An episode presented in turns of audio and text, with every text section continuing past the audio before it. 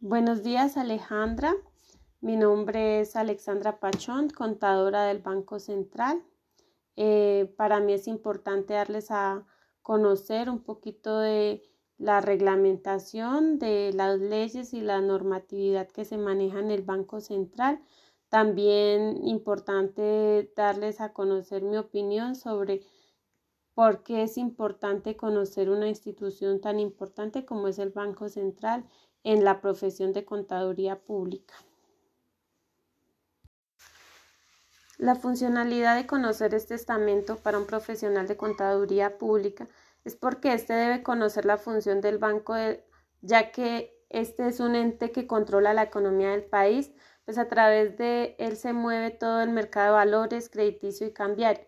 El contador público como su consejero y en muchas ocasiones administrador de los recursos financieros de la empresa debe tener un amplio conocimiento de cómo se puede invertir y bajo qué leyes y normas se trabaja las tasas de interés e inversión.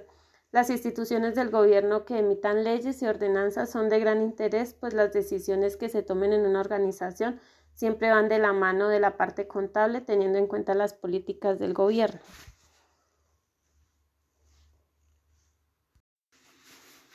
El Banco Central se haya reglamentado bajo la Constitución Política de Colombia de 1991, ya que es un órgano de control económico, cambiario y monetario del país como órgano que integra el gobierno, el Congreso de la República es el encargado de emitir las leyes con las cuales funciona el banco en cabeza del presidente de la República como jefe de Estado, jefe de gobierno y suprema autoridad administrativa, según capítulo 1 de la estructura del Estado.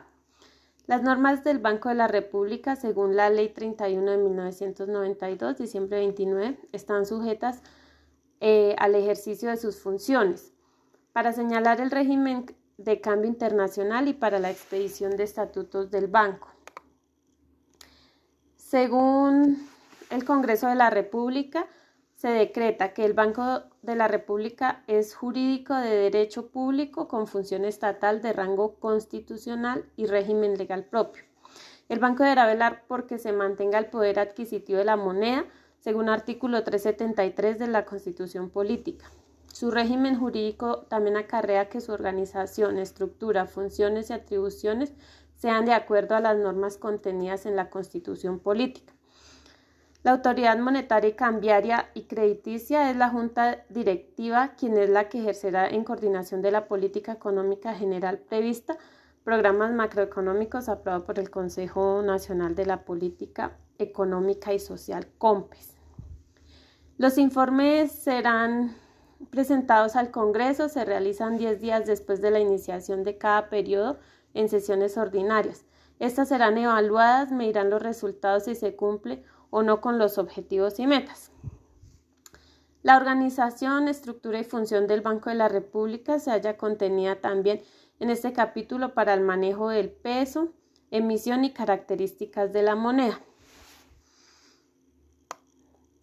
En esta también se emiten normas y leyes que, en la que se encuentran los banqueros y prestamistas de última instancia de los establecimientos de crédito, en donde el Banco de la República otorga apoyos transitorios de liquidez, intercambia líneas de crédito, presta servicios fiduciarios de depósito, compensación y giro.